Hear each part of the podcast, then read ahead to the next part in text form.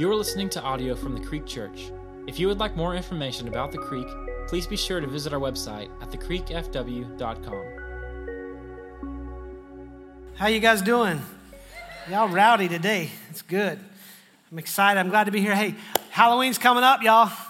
Just a couple weeks. Now, let me say this. If you're new to the Creek, uh, we, we, we do celebrate Halloween around here. No, we're not a devil church, but uh, um, we do, uh, here's what we do with Halloween. See, uh, um, we like to get out in our neighborhoods. We throw block parties called boo bashes, and we want you to get, do that with your groups and get people out and get to know your neighbors. Grill, bring a grill out and hand out candy. But let me say this if you're going to do that, we're going to give you a box that gives you all the things that you need to, to do and set up and signs and all that. You just got to buy the candy. But if you're going to do that and represent the creek, y'all, give good candy. Okay? I don't play around with that. If you're handing out dots, don't say you're from the creek, okay? Because when your house gets TP'd, don't ask me to pray for you, okay? You hand out crappy candy, you're to get TP'd. So give good candy, and that's the way we got to do that around here. And so I'm excited about Halloween. Um, I was talking to somebody the other day, and uh, they were like, man, so uh, she said, I grew up very legalistic. And uh, never, I mean, we turned the lights off and just huddled in on Halloween. And she said, So we're going to do this this year. And it's kind of a big step for them. And I said, Man, I'm proud of you. She goes, My adults, my adult children, and we invited them to be a part of it. And she goes, My son's like, Mom, what kind of church are you going to? Is it a cult? And she's like, No. Um, but here, here's what I told her I said, You know, when I read the Word of God, the enemy has no authority in my life other than what I give him. And so I'm not going to give him a night. Um, and when, the, when I read in the Bible, it doesn't say to turn off my light and shut myself off from the world. It says turn on my light and love my neighbors. And so that's what I'm going to do on Halloween night. I hope you'll join me in that. And it's a great way to be the light and, uh, and, and welcome your neighbor. What other time of year does every kid in your neighborhood come and ring your doorbell? Fundraisers, Fundraisers that's right. Back to school time. Yeah, when it's back to school. Hey, I'm selling cookies. Anyway, if you got your Bible, go to Hebrews chapter 11 um, and Exodus chapter 3. If you don't have a Bible, we put scripture on the screens so you can see that and follow along. But if you don't own a Bible or you don't have one, we want you to have that. It's uh, on the back cabinets on your way out, so you can grab that at any point during the service. I want you to have the Word of God because I don't want you to just take my word from it. I want you reading it, I want you in it. And so uh, uh, we're going to be in Hebrews 11 and Exodus chapter 3. And um, this Hebrews 11 is the, is the Hall of Fame of faith. And we've been doing this series called Heroes. And it's really easy to start down a chapter like this and, reading through and go, man, these, these people got their stuff together. You know, these are good people. And so Hebrews 11 is not uh, a list of how good people are, but it's how good God is. And, and, and, when you read this, it's easy to think, well, no wonder they're listed in the Bible because they got their stuff together and, and you see a glimpse of the story. And let me just say this about humanity nobody has all their stuff together, okay?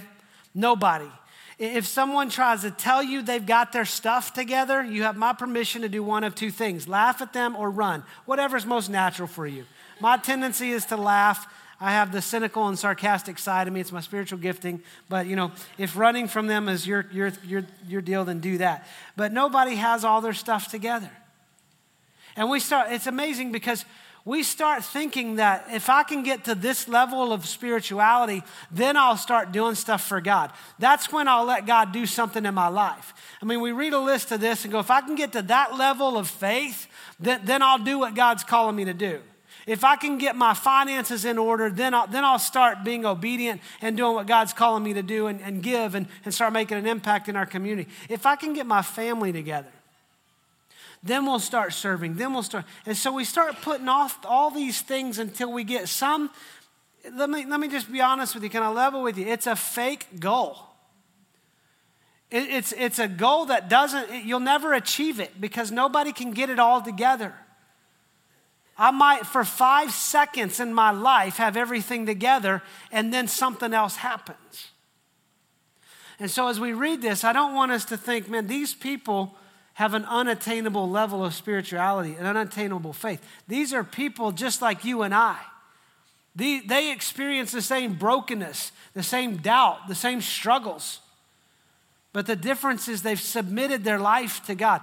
In our life, we see God do great things when we submit. It's not their perfection that releases power in life, it's His power by faith that gets released. But let's look at Moses, because Moses, Moses is considered one of these great leaders. And, and I've been through so many leadership seminars and you know, blah, blah, blah, blah, leadership, blah, blah, blah, blah, leadership. And I don't want this to be, this isn't a leadership talk, y'all. I want us to look at what Moses has going on in his life, and so we can draw some parallels so that we walk away going, hey, Moses isn't, it's not how great Moses is, it's how great God is working in and through Moses. And so we walk away going, man, God can do some great things in me and through me. But by faith, verse 23, by faith, Moses, when he was born, was hidden for three months by his parents because they saw that the child was beautiful and they were not afraid of the king's edict. At this time in history, the uh, nation of Israel, the Hebrews, were under captivity in Egypt.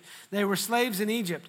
And the, the population of the Hebrews was growing, and the king looked around and decided their population's kind of getting out of hand.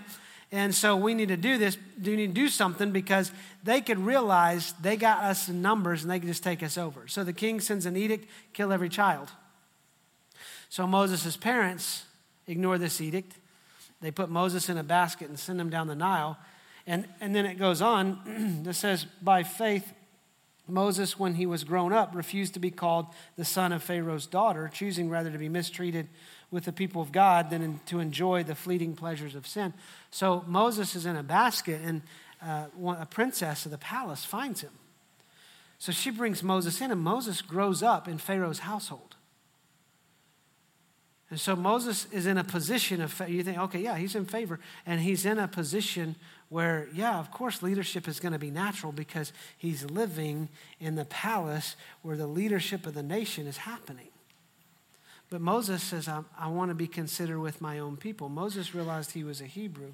And so he considered the reproach of Christ greater wealth than the treasures of Egypt, for he was looking to the reward.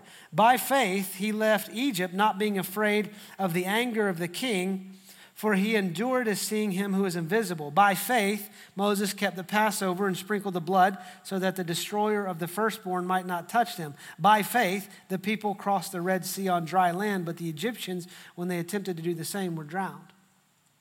See, when we just read that about Moses, we're like, man, no wonder. No wonder he's listed in the Bible like this.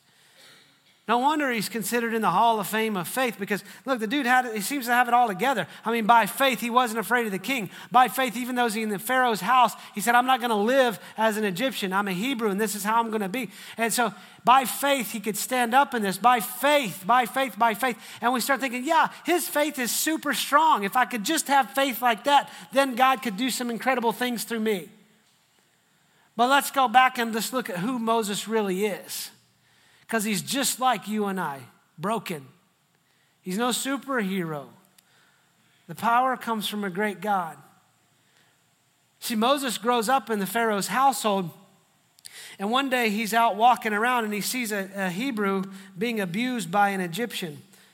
The Hebrews were, were enslaved in Egypt, and he sees this abuse going on. He steps in to defend the Hebrew and ends up killing the Egyptian. Now, this man who was so unafraid of the king after he killed the Egyptian flees to the desert. He runs and hides because he's in fear of his own life. He's out there for 40 years, y'all. And so while he's out there, God begins to work in Moses. What I find really cool about Moses is. Uh, he, he comes upon these women at a well. There's seven daughters of one of the priests of the area a well, and they would come to water their livestock. They would water their camels, but they would get harassed by the shepherds every day. The shepherds would run them off. No, leave us alone. We do our stuff, then you do yours, and they would get harassed day after day. And so one day Moses sees this going on, and he steps in. He stops. He goes, "Shut it down. Uh-uh. Leave them alone. Let them get the water. Leave them alone. Back off. If you're going to do anything, you're going to deal with me." So the daughters get home early, and the father looks at him. He's like, Hey, shouldn't you be being harassed right about now? And they're like, No, this dude showed up. And he, he got in the shepherd's face and he stood up for us, and we were able to get the water and get it all done. And the dad was like, So where is this guy? Sounds like a suitable husband for one of y'all. And like, Oh, we forgot to invite him to dinner. He goes, Get him over for dinner. So they, he shows up. That's how Moses meets his wife. Moses defends his wife before she's even his wife. So he marries into this family and he's tending sheep. He's out in the wilderness and he comes across a very intriguing sight um, um, a burning bush. And Moses shows up. Now, so Moses goes up to the bush, which he's a guy, okay? Like a moth to a flame, so is a man to a fire. I mean, we, we, men, if we see something on fire, we got to check it out. You, I mean, it just gets us. You, you can be in your neighborhood, in your backyard, and you could smell somebody burning something like, that's oak. Brisket. He's got four hours left. You might want to wrap it, you know. I mean, just smoke, fire, it just brings guys in. And so the, God knows how to draw us in, right? God's like, I'm going to set this bush on fire. Moses come running around. Moses looking at it like, it's not burning though. And then the second thought probably is, do I have anything to barbecue? You know, he's looking at the sheep. He's like, hey, you've been giving me trouble lately. So he goes up. And God speaks to Moses. He says, Take off your shoes. You're on holy ground. You're in the presence of God. And he tells Moses, He said, I've seen the affliction of my people in Egypt. And, and Moses, look, look, at this. Verse, verse 10 of chapter 3 says this God says to Moses, Come, and I will send you to Pharaoh that you may bring my people, the children of Israel, out of Egypt. But Moses said to God, Who am I that I should go to Pharaoh and bring the children of Israel out of Egypt? And God said, But I will be with you, and this shall be the sign for you that I have sent you. When you have brought the people out of Egypt. You shall serve God on this mountain. You know what I love about that going on? Moses is questioning God. He's like, Who am I? I got nothing. I'm, I, I, who am I to do this? And God says, But I'll be with you. It's not your power, Moses, it's my power in you. But what I love about the nature of God and the character of God is he sees beyond the challenge. Moses is seeing the challenge, but God says, Hey, Moses, this will be your sign that when you have done this, he didn't say, Moses, if you do this, then you'll worship on this mountain. No, when you have done this. I love that God always sees beyond the challenge. When you have done this. Then Moses said to God, if, if, if I come to the people of Israel and I say, The God of your fathers has sent me to you, and they ask me, What is his name? What shall I say to them? And God said to Moses, I am who I am. And he said, Say this to the people of Israel I am, has sent me to you. God also said to Moses, Say this to the people of Israel The Lord, the God of your fathers, the God of Abraham, the God of Isaac, and the God of Jacob, has sent me to you. This is my name forever, and thus I'm to be remembered throughout all generations. Man, you would think that in that moment, Moses would be like, I got you, God, I'm with you. But Moses is still arguing with God. You get, it, you get into chapter four, and Moses actually tells God, he says, But I'm not eloquent. And God says, But I am. Moses ends up telling God, Just send somebody else. I am not the guy. And what I find interesting about the exchange between Moses and, and God in this context is that when Moses would say, I am not, you would read it as capital I, lowercase a, lowercase m. When God would say, I am, it's capital I, capital A, capital M. I am. I got this. I got you, Moses. And Moses is like, Look, I can't do this. And God's like, You're right, you can't, but I can through you. He's like, I can't speak well. I'm not, I'm not good with this. Can you send somebody else? And God's like, I will send Aaron to you. I've called you to go to the Pharaoh. I've called you to lead the people out of Israel, out of Egypt but I'm bringing Aaron alongside of you. And this was in, in Old Testament, you would see this referred to as an armor bearer.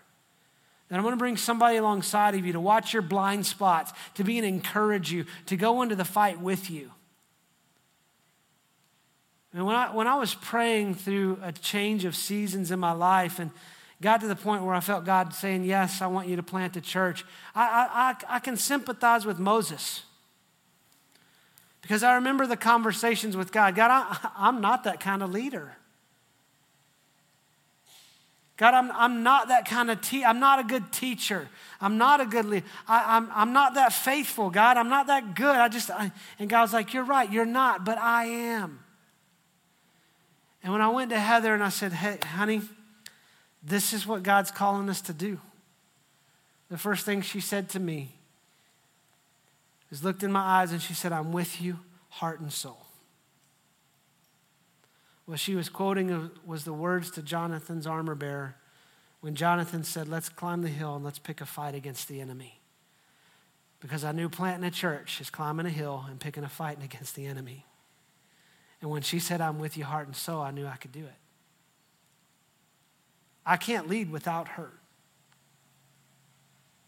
She is my armor bearer.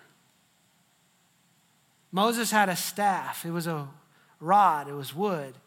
And God did some incredible things with Moses' staff. I don't have a stick, but I've got a staff that helps me lead. I can't lead without my staff. Just so you know, you have an incredible staff, not, not put together by the talent of Matt, but, but assembled by the grace of God and the power of the Holy Spirit. That you have a staff that loves you, that prays for you, that supports you, and seeks every opportunity for you to be ministered in a way that you can walk the life that God has called you to walk. God brings people around us to help us lead. And before you shut down and say, I, I don't lead anything, I, I, don't lead at work, I don't lead, any, I don't lead anything, God has called every one of us in His kingdom as a part of the body of Christ. We have a function, and in the family of God, we have a responsibility. Every one of us is called to lead someone. We're called to be a disciple maker. Jesus said, Go into all the world and make disciples. How do you make disciples? You got to be a disciple. To be a disciple, you got to become a disciple maker to then make another disciple. You lead someone into the presence of God. You lead someone to salvation. You lead someone to grow in their faith. Every one of us is called to lead. Our context may look a little different. But you may lead in the context of your home. You may lead in the office in your organization. You may lead a community program. You may lead here at the church.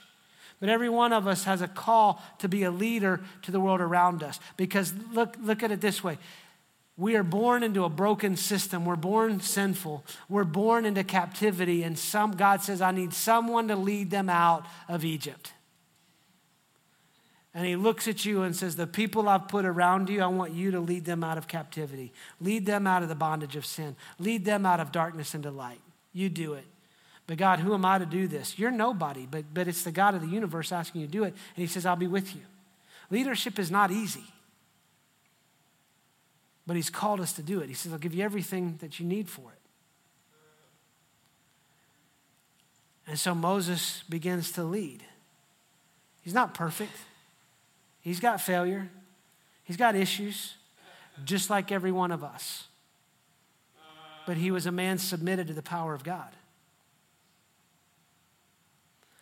And, and, and looking at Moses, there's, there's, some, there's some things that I think that we, we can we can learn from him.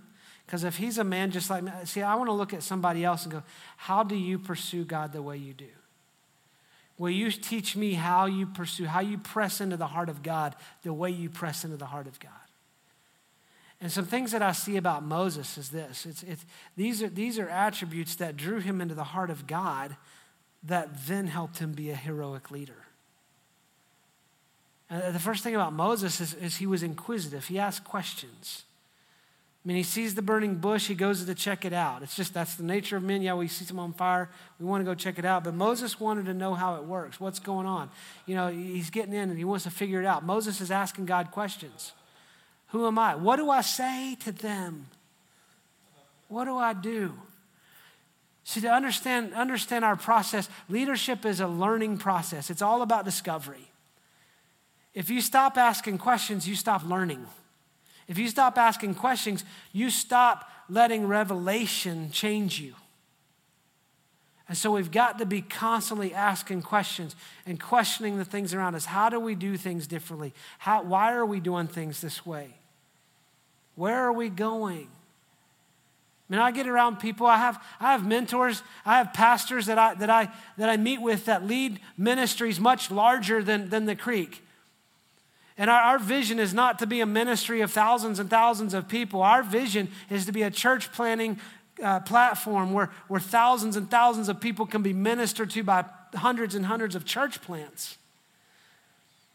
But I ask these men that lead these larger ministries, what mistakes did you make when you were our size? Because I want to learn, that's wisdom, right? I want to learn from their mistakes. See, it's not just asking questions. Let me put it this way it's asking the right questions. Because we can fire off question after question, but we want to ask the right questions that really get us to a depth of understanding, that get us to some, some meat of, of what life is, right? I mean, Moses is saying, Who am I, God? What I find interesting is when we come into the presence of God and we start questioning our identity, then God starts putting his identity on us. Who am I that I should go do this, God? I am has sent me to you.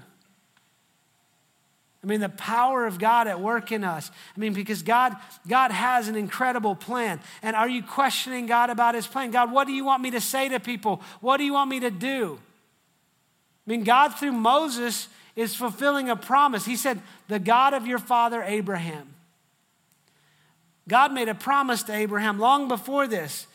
Abraham was, was 75 years old. He was barren. He and his wife couldn't have kids. And he says, Abraham, come out and look at the stars in the sky. As numerous as these stars are, so are your descendants going to be. And through you, I'm going to build a nation. And that nation is going to be a blessing to all nations of the world.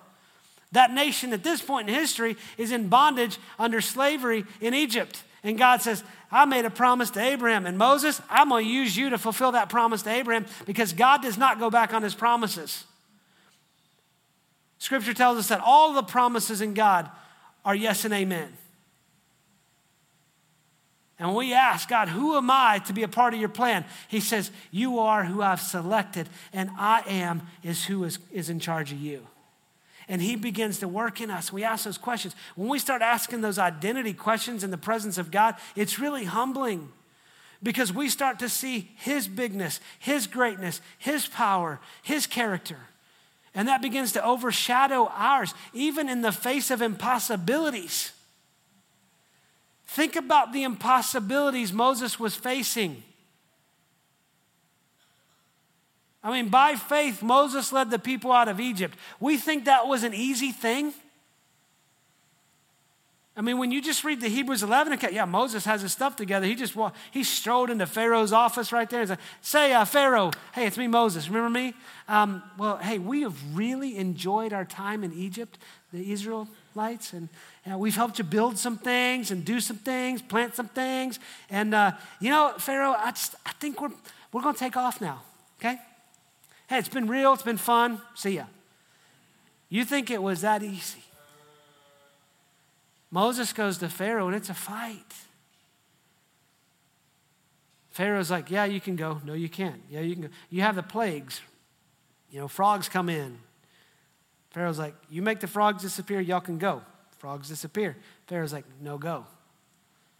It says, By faith, in Hebrews 11, by faith, Moses kept the Passover by sprinkling the blood we just celebrated communion, which happened at Passover when Jesus took the bread and the, the cup of wine and he gave new, new meaning to those two elements. That was a Passover meal. The first Passover was with Moses when he pulls the nation of Israel together and said, Hey, hey, tonight the angel of death is going to pass over, so you need to sacrifice a perfect lamb, and you need to take the blood of that spotless lamb and put it on the, the header and the post of your door. When the angel passes through Egypt and he sees that blood, if the blood is covering that household, he will pass over it. If it is not, the firstborn dies. See, you and I just celebrated the Passover by the juice in the wafer because we remember that we don't have to go find a spotless lamb. The perfect lamb that was slain before the foundation of the world gave his life for us on a cross. And it's not our religious duties, it's not our behaviors, it's not our actions. It is the blood and the blood only that washes us and that covers us, not our doorpost, but our entire life, so that we are found in Christ. And Moses in the challenge of these impossibilities who am I? Think about the greatest impossibility he faced um, in that story. Um, every one was more challenging than the other, right? Well, this is a hard place. Well, I've never been here before. Yeah, welcome to leadership. Every new season here at the creek is a place I've never been. I mean, Moses stands up even in the face of impossibilities. Think about it. They get to the Red Sea. By faith, they walk through the Red Sea as on dry ground. Now, now I, I've read the story hundreds of times. I've watched the movie. I mean, most of us have the context of Moses from um, the, the cartoon. Or if you're in my age bracket or older, Charlton, Charlton Heston, you know, let my people go. But I want, I, when I get to heaven, I hope that there's like a history room where I don't go in and I read it, but, but God, because God's this good, where I get to experience it. Because can you imagine the tension in that scene? Remember in school, growing up, this might date me, but in school we had these movie days. And movie days wasn't a VCR or DVD, it was the reel to reel, right? You know, the one like, you know, and if you got your hand up quick enough and you've been good, you got to run the projector. So you felt like the boss of the class. But in history class, we used to watch this movies, and it was called You Are There. You remember those? Please, somebody put a hand up. You remember those. Thank you, man. Don't leave a brother hanging like that. But I'm hoping that when I get to heaven, it can be like a you are there moment because I want to I want to go and experience the tension of that moment. I mean, think about it. Moses is leading hundreds of thousands, millions of people out of Egypt. And, and, and, so Moses at the front of this line, he's like, Man, I don't know how I did this. God, you are so good. That's how I pray a lot of times because I look at what's happening at the creek. I'm like, God, I don't know how this happens, but you're so good. And these people, like, oh, there's people back there. And Moses is walking and he gets to the Red Sea. He's like, Oh, I guess we're stopping. So Moses sees this barrier. Now, think about it, because at this point, the Pharaoh has decided he's not letting them leave, and he sends the army after them. He goes, just go kill them. So you've got the tension, you've got this obstacle in front of you that, that to a leader seems impossible. And you've got this army barreling down your backside to come to kill you, which is another seeming impossibility.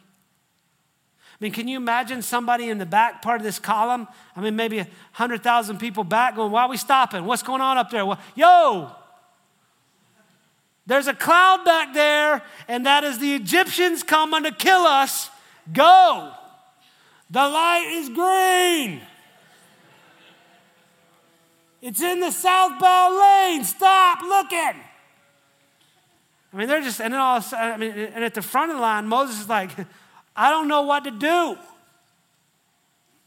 I mean, God, you called us out of Egypt. Is this the new land that you promised? Are we supposed to turn around and fight the Egyptians? Is this where we're supposed to settle? Because there's this barrier, there's this obstacle, there's this impossible thing for us to get past. So, do we stop here? Isn't it amazing how most people, when they get to an obstacle like that, they start to settle in their faith? And they settle in life and they just settle and settle and settle. And when we settle, we start making compromises. And God's like, no, no, no, this isn't where I called you to stop. Yeah, but how do I get across there? You don't. Let me show you. Moses, put your staff in the water. Well, that sounds crazy. That's God, you're asking me to do something that doesn't make sense. But God says, I'm still asking you to do it. And he puts his staff in. Can you imagine seeing that? Just the water, just like, like just God just taking his hands and holding them back. I mean, and for the people around Moses, they're probably like, dude, what is in that stick? and Moses is like, let's go. so they start walking. And you imagine the dude back here that's the light's green, go. And oh, oh we're finally moving again. Oh, they start, start walking. And their eyes. uh,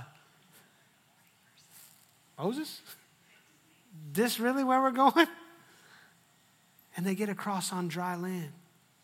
When they finish, the Egyptians are in the middle, and God says, I'm not holding the waters back anymore. And they drown. By faith, all because Moses asked the question Who am I to do what you've called me to do? What do I say? And in the presence of a holy God, it humbles us. See, that's, that's a character mark of a great leader, is humility. When God called Moses from the bush, Moses didn't, hey, Moses, yeah, God, hey, I'm calling you to lead my people out of Israel. You're right, you are. You got the right guy. I'm a first round draft pick, God. What are you offering? Not enough. I'm going to Cabo, waiting on my 90 mil. Sorry. Sorry. Too soon?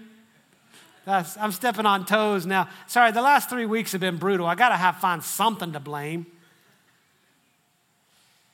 Now, Moses didn't respond in pride, he responded in humility. Who am I? I'm nobody. I don't speak well, God. But if you're going to be with me and you're going to work in me, then I'll do it. Moses, Moses was known as the most humble man on the face of the earth. Numbers chapter 12 says that he was the most meek. His most humble is what some translations say. Think about it. David, King David, who was a mess, was known as a man after God's own heart. Moses, the most humble man. It's amazing to me because I think we confuse the difference in being humbled and walking in humility. There's a difference there. Um, none of us really set out to be prideful people, right? It just kind of builds in us. I mean, sometimes the enemy comes in and puffs us up. You know, uh, you don't need God. You got this together. I mean, I'll, I'll just be honest with you. I'm praying about vision for us as a church right now. I'm in that season where it's God, you know, what's next steps of your vision? And, and where, I'm, where I'm settled is this um, I don't want to do anything that I can explain myself or that our staff can accomplish or that we can accomplish.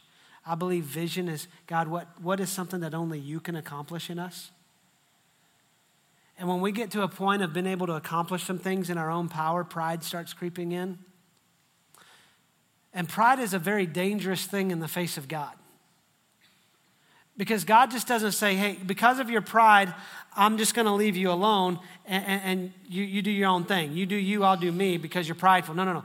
This is what Scripture says about pride God opposes the proud. What that means, let me give you a literal understanding of the meaning of God opposing the proud.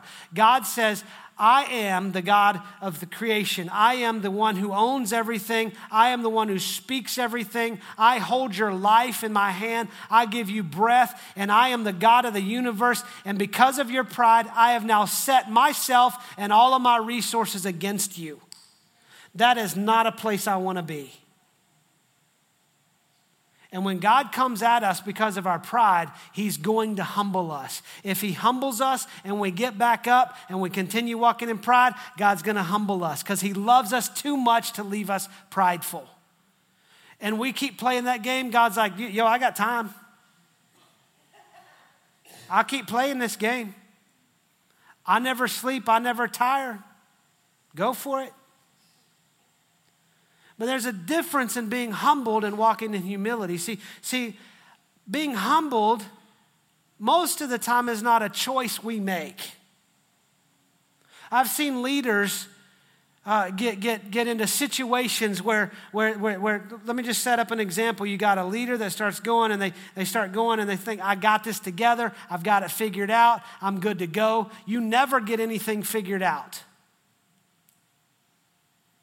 It's like parenting. Once you think you got it figured out, it changes. It's like marriage. When you think you got it figured out, it changes.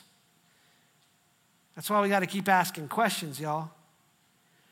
But so this leader gets in a situation where they get caught, an unethical situation. I've seen pastors lose everything because of, of, of one immoral decision. That moment, they're humbled. They got caught, they got humbled.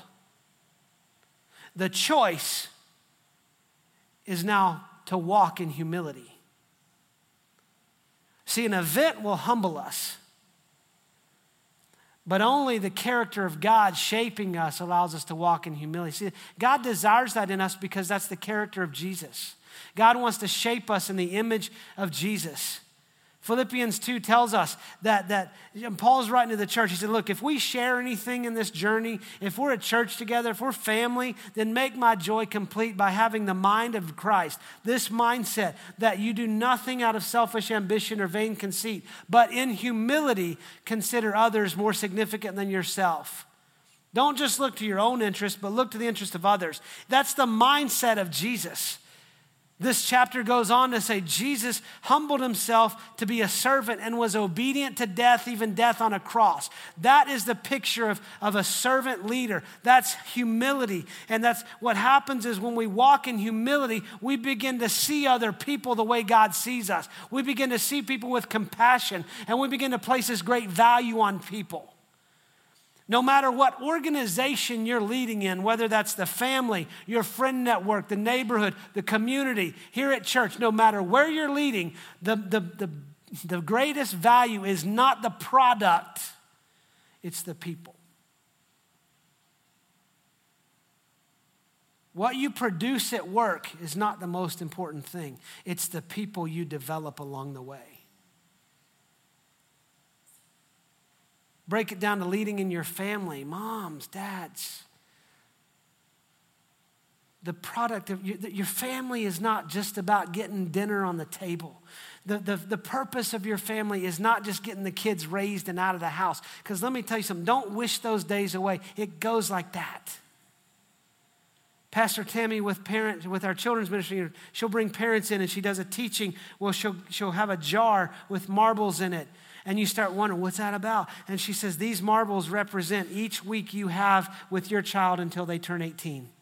And it is surprising how few marbles are in the jar. Place a great value on your family. Don't elevate your kids to be idols, but value them. Because when you lead them, the greatest thing that you are pouring into them is the faith in Jesus Christ when they walk out of your household. How do you see the people you're leading? And you're leading people. You're either leading them farther from or closer to Jesus. And the way that's done is to see them through the eyes of Jesus. Jesus is the model leader. He's humble. He's compassionate. He sees our brokenness. See, to see the brokenness and to be compassionate means to look at, look at people and go, how do I make their life better? That's why you find Jesus with the broken and the poor and the marginalized, the oppressed. He comes in and says, How do I make your life better? Not how do I give you numbness in your situation. Listen to me. He's come to lead you out of that situation. God's called you to lead people out of the bondage that they find themselves in. It may not be hundreds of thousands, it may not be millions, but you know what? To God, one is just as important. And we do this by faith. By faith, Moses was this leader. By faith in Jesus Christ, our Savior, our crucified and resurrected Lord, is the only way that we have this type of character to lead others out of bondage into freedom.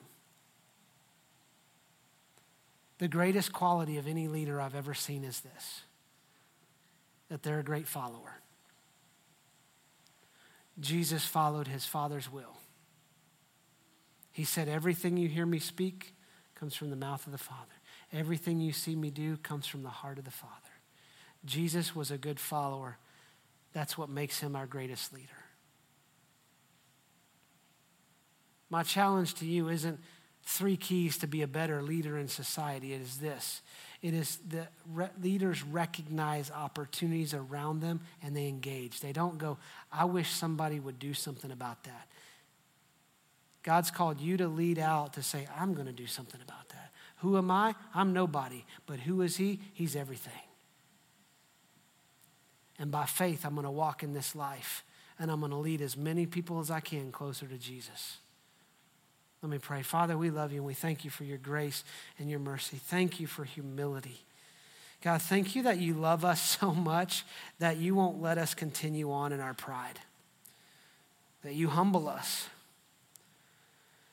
And God, I'm praying that right now for those that are being humbled, that you give them strength right now and give them such a clarity right now that the decision becomes so clear that from this moment of being humbled, I choose by faith to walk in humility. God, give us eyes to see people with compassion. God, get us to the deep questions with you. Who am I in the presence of who you are? And we submit to everything you are. We recognize that we are in the presence of God, that you are calling us to lead people out of darkness into light, out of bondage into freedom, out of death and into life. That's not the power of us, that's your power. So we submit to you by faith, and by faith we ask you to do incredible things. By faith, we ask you when we come to the obstacles that seem impossible, that you have already seen the other side of the, the obstacle. And by faith, we are going to be obedient to do what you've asked us to do, even when it doesn't make sense. We trust you. We don't trust our ability. We submit to you for your glory and for your grace and your goodness. In Jesus' name, amen. Thank you for listening to this message from the Creek Church. We invite you to listen to other messages on this podcast, or if you have any questions, you can email us at info at thecreekfw.com.